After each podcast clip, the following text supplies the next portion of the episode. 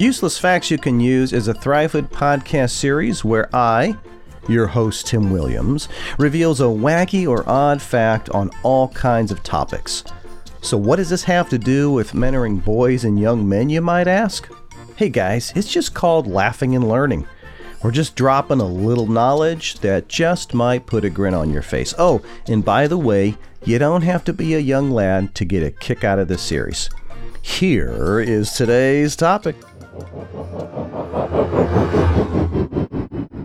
So the next time you guys look up into that beautiful sky and see that ever glowing sunshine raining down on you, keep this in mind.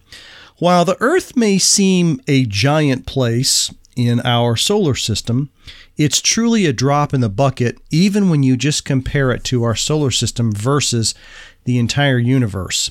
As a matter of fact, it's incredibly small compared to the sun because the sun makes up an incredible 99.8% of our solar system's entire mass.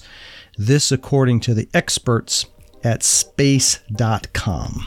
And there is another wild and wacky useless fact that you guys can use.